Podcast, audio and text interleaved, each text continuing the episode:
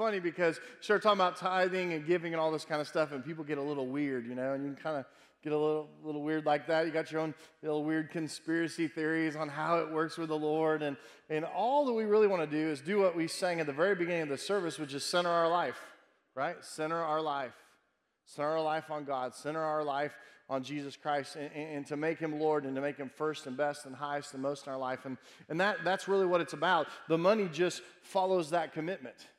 That our finances would line up God's way just because we are so committed to God.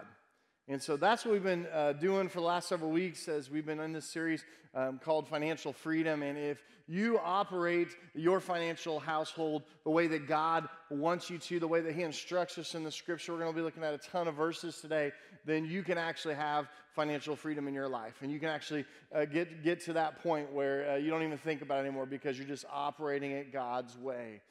This is going to culminate next week. Next week is the last part of the series. We have a guest speaker that's going to be with us next week. His name is Matt Cameron. His dad, Barry Cameron, is the one that wrote the series and wrote the curriculum, the books that you've been picking up out in the lobby, the workbook and the textbook. Barry wrote those. His son Matt's going to be here next week. Matt's going to share with us a testimony about his finances. Matt was with us actually back in the fall of 2016, and he's had some more neat things happen since he was with us last time. So he's going to share his testimony of God's faithfulness as they have gotten out of debt and started operating their house God's way. And it's just a cool story. And so I hope that you'll be here for that next week. It's going to be an awesome time together. Before we go any further, I do want to mention this. Hopefully when you came in this morning, you got a bulletin. And inside the bulletin, we do have an insert this week, and it's this pink card. I just want to mention it now. We're going to mention it at the very end of the sermon. But if you get that out and you look at that, the pink card is just a commitment that you are making to the Lord. And there's a place for you to put your to sign it, to put your name, and the date on it. We're not asking for a dollar amount. It's not a pledge card or anything like that. It's just saying that I'm committed to the Lord and that I'm going to either start tithing faithfully and give offerings as the Lord blesses, or I'm going to continue. Maybe you're already doing that, but I'm going to continue tithing faithfully. And then what we'd like for you to do with this card as you fill it out toward the end of the sermon, at the end of the sermon, is to drop this in the offering plate a little later in the service. And these cards are actually going to come back up in the next a couple of weeks, and you're going to see them again. It won't be before the congregation, just be between you and the church, but we're going to do some cool things with it. So be contemplating that, be thinking about that commitment that you want to make. If you're married this morning, we want you to look over at your spouse and say, hey, are we in on this thing? Are we really committed to God? And we're just going to expect God to do some amazing moves in our life as we give him the priority in our lives. Let's open our Bibles this morning, Proverbs chapter 16. Proverbs chapter 16. If you didn't bring a Bible, grab that one that's there in front of you, turn it to page 539, and you'll be right where we need to be. And as always, you're encouraged to be on your phone or your tablet. Download the Oakwood app. All the sermon notes are there for you, as well as the scriptures, bullet points, and all of those kind of things. You know, it's amazing. Psalm 24:1 says this, and we're going to read it a little bit later too. It says, "The earth is the Lord's, and all it contains, the world and those who dwell in it."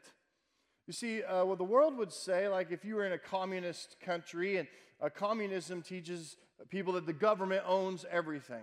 If you're in maybe a freer country and maybe there's capitalism that's practiced in that country, they would teach you that the individual person owns everything. But then you get to Christianity, and Christianity teaches you the truth, and the truth is that God owns everything, that everything that we have as humans in life comes from the Heavenly Father up above, that he provides everything that we need for life and for godliness, it says in the Scripture.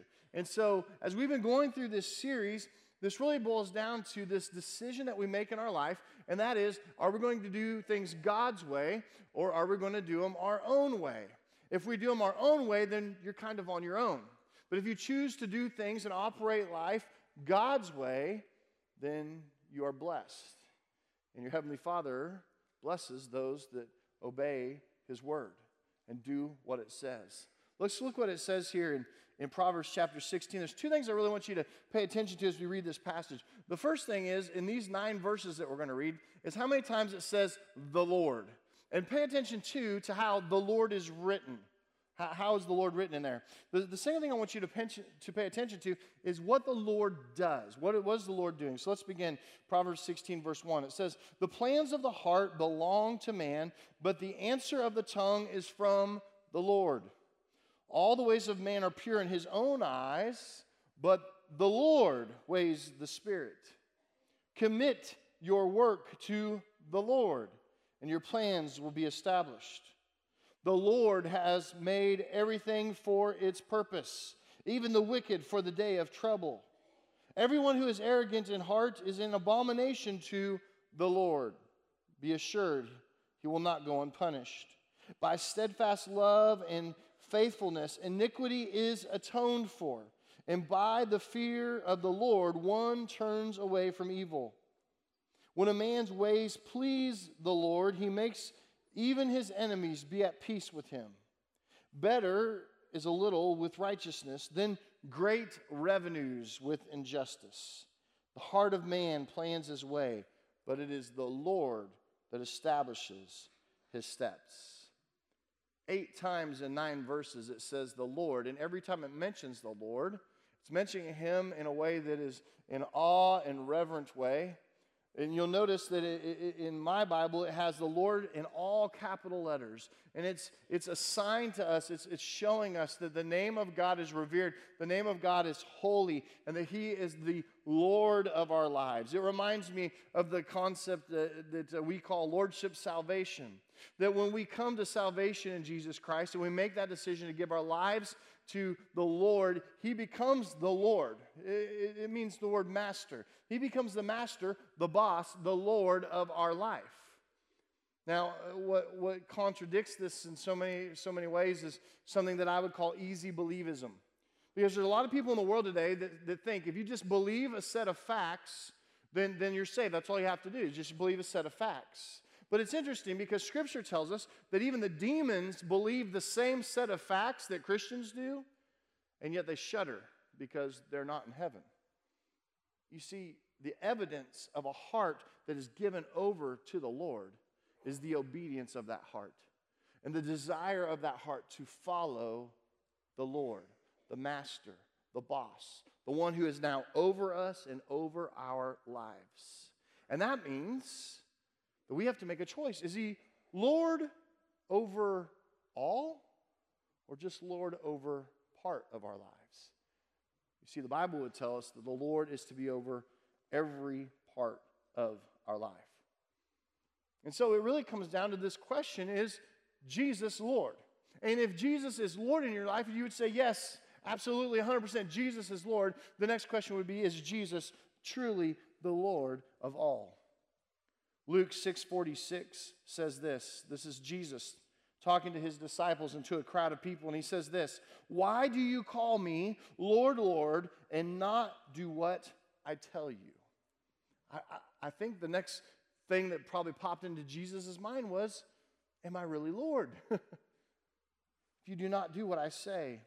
In Proverbs 16, verse 3, the verse we just read, says, in the NIV, it says it this way, "Commit to the Lord whatever you do, and your plans will succeed." What we read was commit your work to the Lord, and your plans will be established. You see, there's all these action verbs through this passage. Verse 1 says that the Lord gives the answer. Verse 2 says that the Lord weighs the spirit. Verse 3 says that the Lord is the one who establishes. Verse 4 says that the Lord made everything for what? For its purpose. Why? Because he's God. He understands the purpose of all. As it goes throughout the passage, in verse 9, again, it says that the Lord is the one who establishes.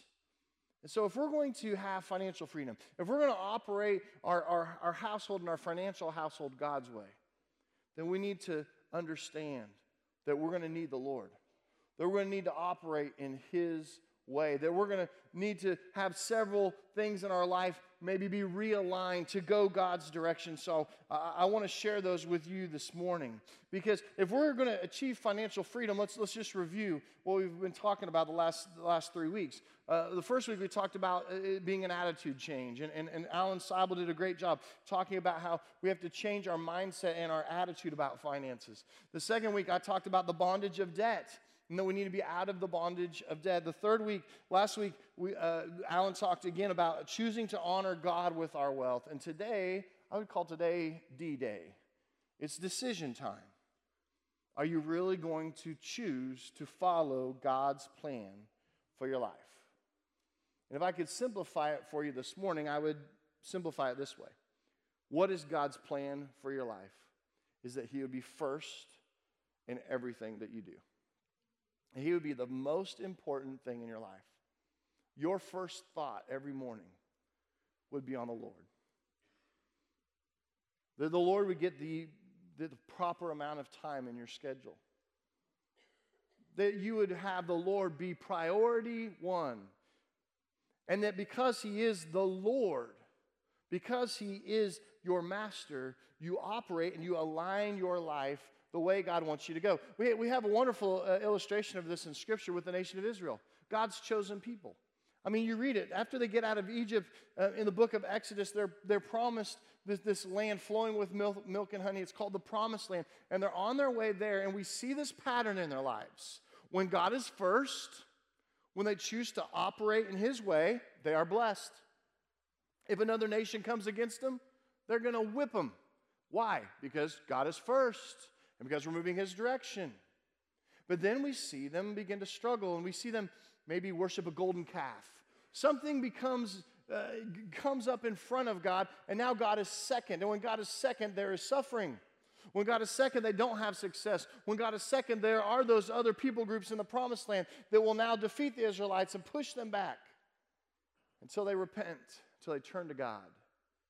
And they say God is first again. And we see this even beyond the Promised Land. We see it as throughout the book of Judges that God raises a judge up to tell the people, to judge the people and to tell them, turn back to God. Quit pursuing your sinfulness. Quit pursuing the desires of this world and turn to God. And then when they do that, they have success. And the Lord blesses them. And then it seems that they stray. Even through the kings in the Old Testament, we see this pattern. A good king that put God's first has great success for the nation of Israel. And then you have a bad king that puts God second or even further down the list. And they stray and they suffer and there's pain. And we see this throughout Scripture that we are called by God to obey his word. And that when we actually align our lives and our wills with his, it's amazing how blessed we are in our life. And how God promises in Scripture, I'll take care of everything if you'll just put me first and make me the most important thing in your life. So as we journey toward financial freedom, we need to acknowledge that we have a need for some things. I want to share several of those with you very quickly this morning. And the first one is this. We need God's wisdom. All right? We need God's wisdom. Proverbs chapter 17, verse 16 says this. Why should a fool have money in his hand to buy wisdom when he has no sense? Now, that word sense there is not C-E-N-T-S. It's S-E-N-S-E. But you could probably think about it either way. Why should a fool have money in his hand to buy wisdom when he has no sense? We need to have the wisdom of God about these things. The Bible says that if any of you lacks wisdom, he should pray and ask God for wisdom. And God loves to give wisdom to his children. And he does that, yes, sometimes supernaturally, but he does it a lot through the Bible. He does it a lot through us reading and studying and understanding the Word of God. It's his letter to us that tells us how to live. It tells us what direction to go. And it implores us that he be the priority in our lives. We need to have God's wisdom, because if you don't have God's wisdom, then you will make mistakes in life, especially in this area of finance. We need God's wisdom. The second thing is we need the right perspective.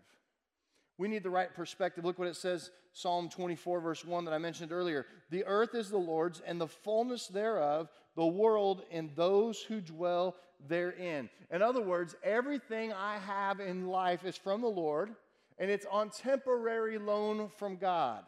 All of my possessions actually come from the Lord. And it's this concept that we have that's called stewardship, that God gives us everything we have in life, and that we are stewards. Or another word that might clear up the definition there for you might be the word manager, that we are managers of God's resources. And so if the Bible says that God provides everything you need for life, for living, and for godliness, then he says he's going to provide everything we need. We need to maintain this perspective, just as it says here in Psalm 24, that it's the Lord's. The Lord's the one that gives us life. He's the one that gives us the fullness of life.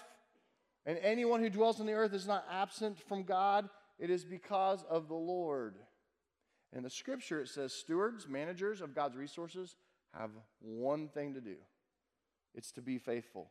Look what it says, 1 Corinthians chapter 4, verse 2. It says, moreover, it is required of stewards that they be found faithful.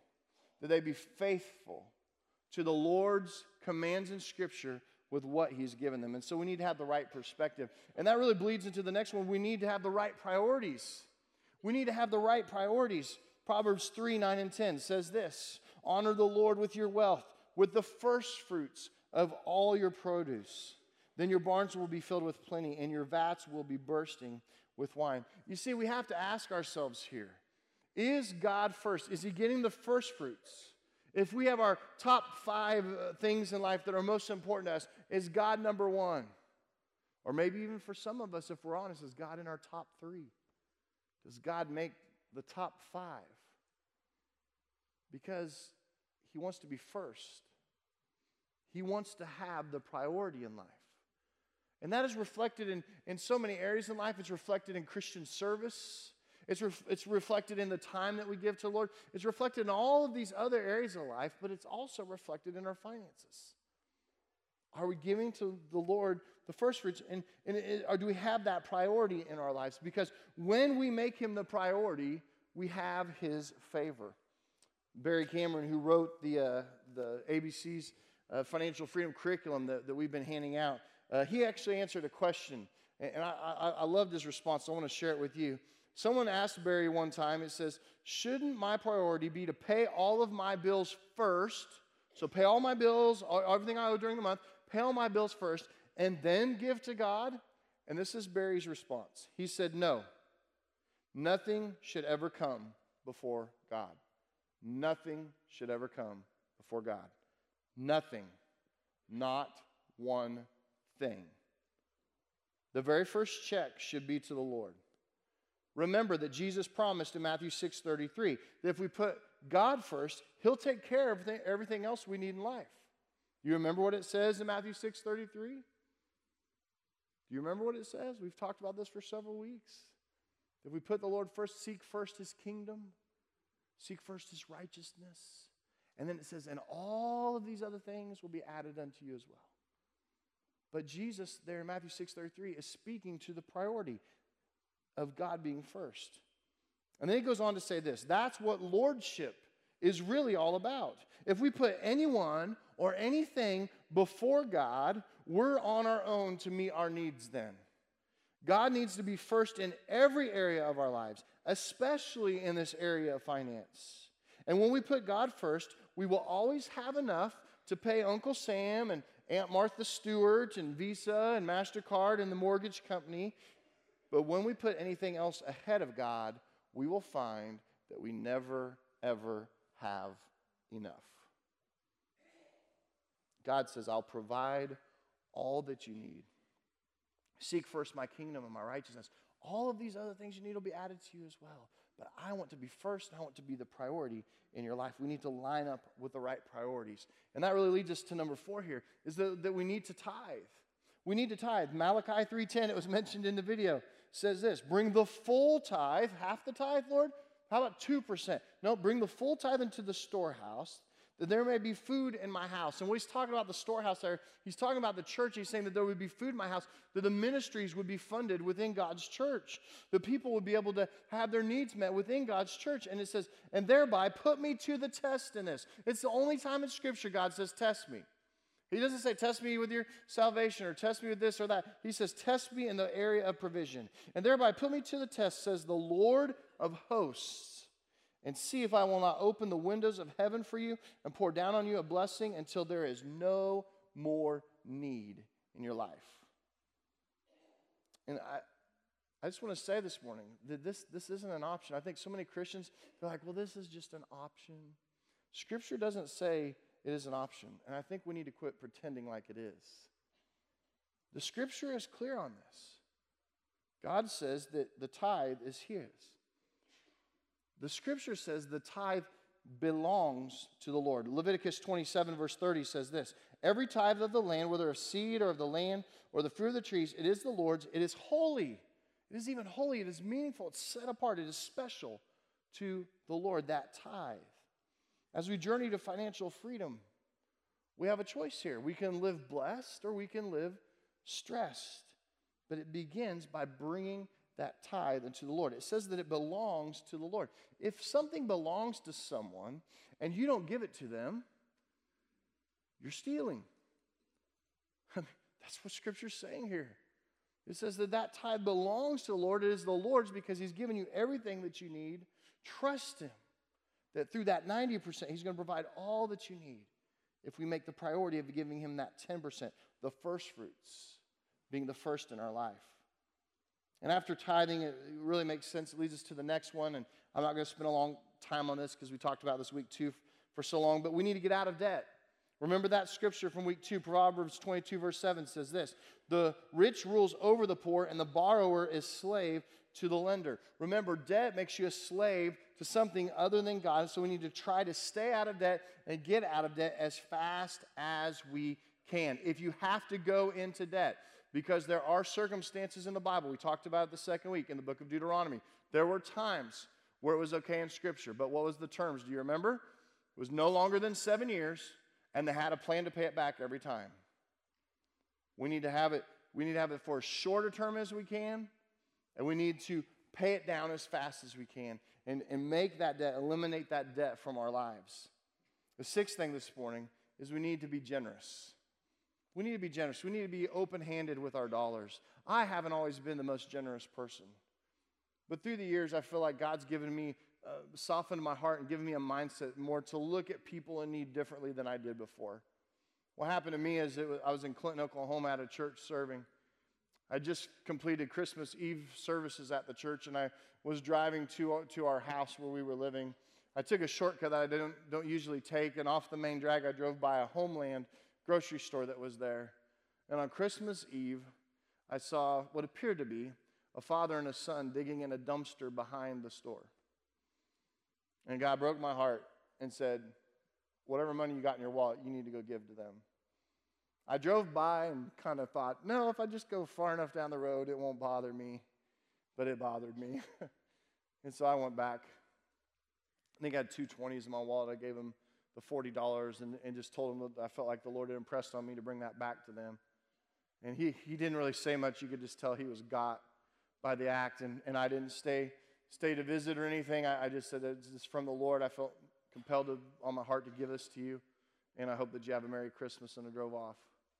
I don't know what that moment of generosity maybe meant to that man and his son, but I know that in my heart I was doing what God wanted me to do to be generous. Proverbs 11, 24 and 25 says this, one gives freely, yet grows all the richer. Another withholds what he should give and only suffers want. Whoever brings blessing will be enriched, and the one who waters will himself be watered. It's amazing how it seems like when we give and when we're generous, what goes around comes around. 2 Corinthians chapter 9, verse 11 says it this way, you will be enriched in every way.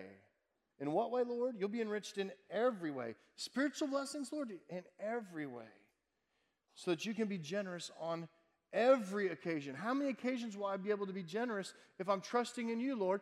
He says every occasion. And through us, your generosity will result in thanksgiving to God. You know, Shane mentioned earlier, we're coming into the season of Thanksgiving.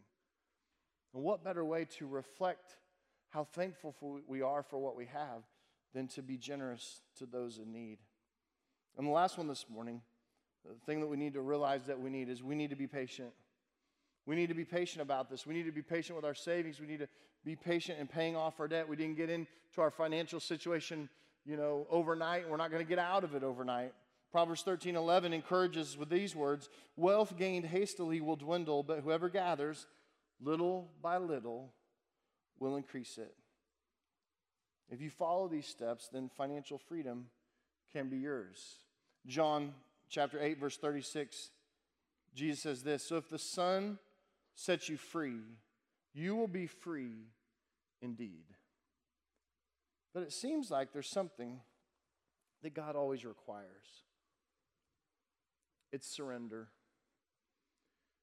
We see that from the very beginning of the Bible. If we'll just surrender to Him, if we'll just give everything up, if we just raise the white flag and surrender and just give everything over to God. And this includes our financial area. If we would just surrender our finances to God, say, okay, God, I'm trusting that you're going to provide. I'm trusting that everything I have comes from you. Because so many times I think we get in this American mindset where, well, I'm a self-made man, and I earn the money because of the skills and abilities or mental faculties or the talents that I have, and that's what provides money and income for my family. Who gave you? Who gave you the smarts to do what you do? Who gave you the talents? Who gave you the abilities? Who gave you the ability to produce? The Bible says it was from the Lord. Who created you in special interests and talents and abilities? It was the Lord. And so we put Him first. And we come to Him and we offer Him and we surrender to Him our resources. Think about it. How many times in the Bible did this happen? You think about it, the wedding in Cana in Galilee. You know, those guys that were carrying the big jars and they had to fill them with water and bring them back to Jesus. They just surrendered them, said, fine, here, jars of water, just surrender them, whatever. And Jesus makes them into wine. But they had to be willing to surrender it.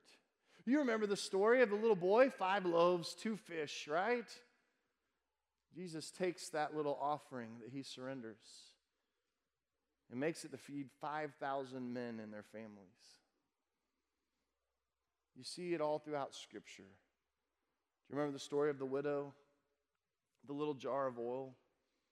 And she surrenders it. And because she surrendered it to the Lord, that little jar of oil that would have been gone already never ran out. And we see all throughout Scripture that people come and they surrender to the Lord. And that's the call of God, really, for this series, and the call of God for your decision today. Am I willing to surrender? Am I willing to really trust God and come before Him and say, okay, God, all that I have is yours. I lay it all before you. I surrender it all to you. Understanding that it is only in God and only in God alone that we will have life and have life, as Jesus said, to the fullest. Because He is going to take care of us. Because He's going to provide everything that we need.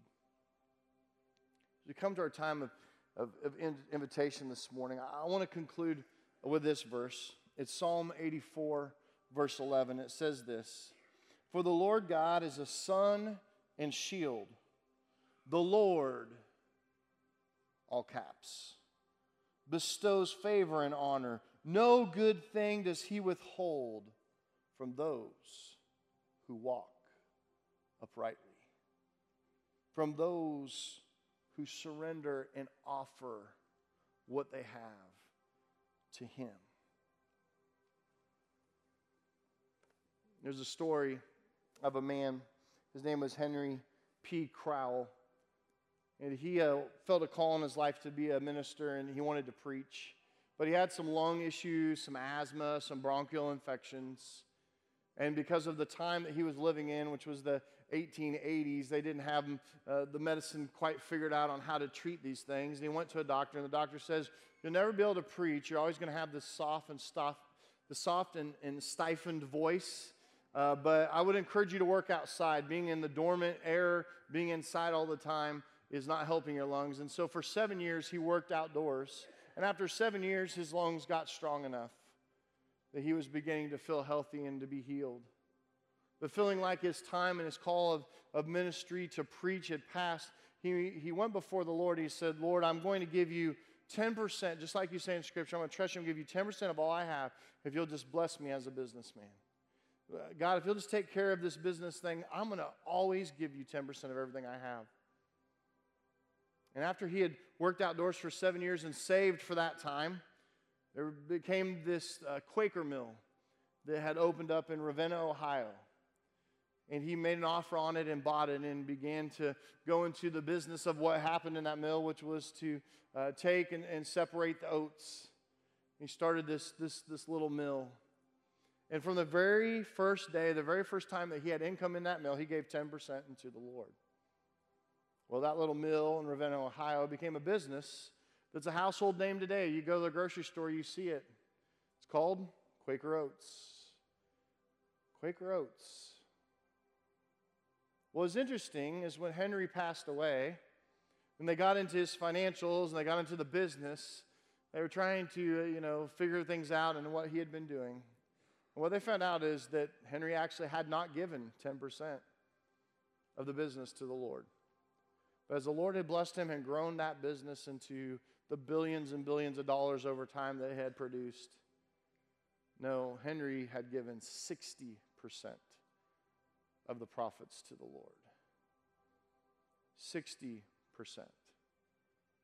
That he had actually given it to churches in need, not only in the Ohio area, but had branched out to the United States and even around the world. That he was actually helping fund ministry to reach people through churches around the world. Why? Because a man made a decision, I'm going to trust the Lord. I'm going to trust what the Bible says. And I'm going to give to the Lord and surrender to Him. And I'm going to watch how He, maybe even through me, can produce ministry that would save many souls. No one knows for sure how His dollars have impacted and affected generations of Christians. Can you imagine what it might be like to be in heaven someday and to see Henry P. Crowell?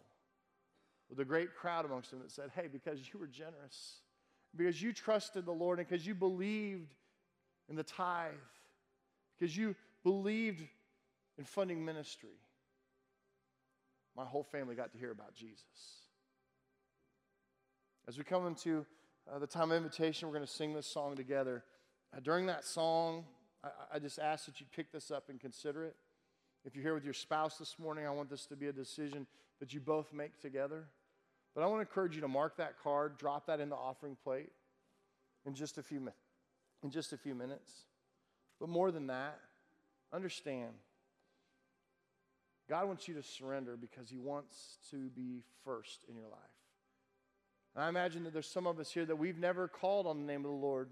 We've never made our decision to give Him our life, to confess Him as Savior and Lord, to be buried in the watery grave of baptism, to be raised out of that water to walk in the newness of life. And if that's you this morning, then I would ask, could today be the day of salvation for you, where you give your heart to the Lord? Because the Lord wants to be first. He wants to be Lord of our lives. Let's pray. Lord God, I thank You for the opportunity we have to come here to read truth from your word, from the Scriptures, Lord. And God, I just pray that we would respond this morning in whatever way You're leading us right now, Lord, in our hearts and our minds, that we want to make You first. We want You to be first and most and best and highest in our life. And Lord, we want to reflect these principles of being out of debt. We want to reflect generosity to the world. And so, God, we know that to be successful in these areas, we do these little things that Scripture tells us to do. We give a tithe faithfully to You. We are generous to You through offerings as You bless us and direct us, Lord. God, that we put You as the priority in our life and even in our checking accounts, that people will look and say, oh, God is doing something here. God is a priority in their life. And Lord, that nothing, no thing would come before You, that You could be the highest and the most important and the priority of our life. And Lord, if we haven't made that decision, I pray as we sing this song, God, we could go over to the decision room, talk to someone, ask questions, have a conversation, have a time of prayer. But God, that You just continue to do Your work in these next few minutes. In Jesus' name, amen.